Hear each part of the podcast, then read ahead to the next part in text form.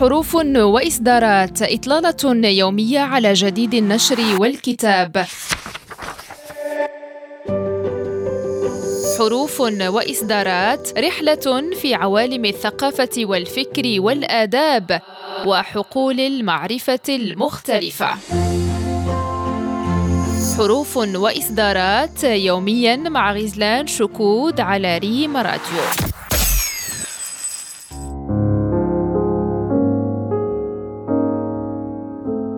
مستمعينا الأفاضل أهلا بكم إلى حلقة جديدة من حروف واصدارات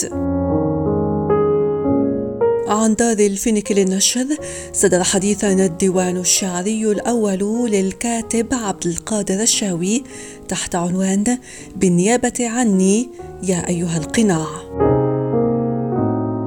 وأوضحت دار النشر أن هذا الديوان الواقع في 214 صفحة يعد المجموعة الشعرية الأولى للشاوي رغم أنه كتب الشعر منذ بداياته الأدبية ونشر عدة قصائد في الجرائد والمجلات الثقافية كما وسبق له أن أدرج بعضا من قصائده في كتبه من قبيل رواية كان وأخواتها مضيفة بالقول إن الديوان يعتبر خلاصة أعماله الشعرية.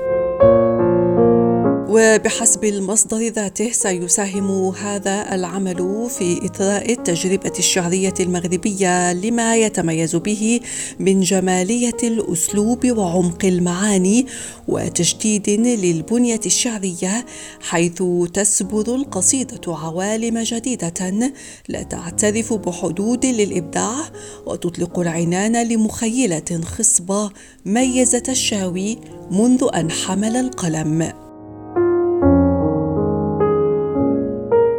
ومن أجواء الديوان لو أن الضباب المخملي أناخ في الفراغ لما خيم على الأرض إشراق ولا أتى الصبح في موعد لو أن الفراغ نفسه طار كالعصفور إلى شجرة النار لما ارتشف الوليد من ثدي حليب الأمهات ولا سكنت قبلة على الجبين ولا كان الحنين يدا تضم اللقاء في عناق.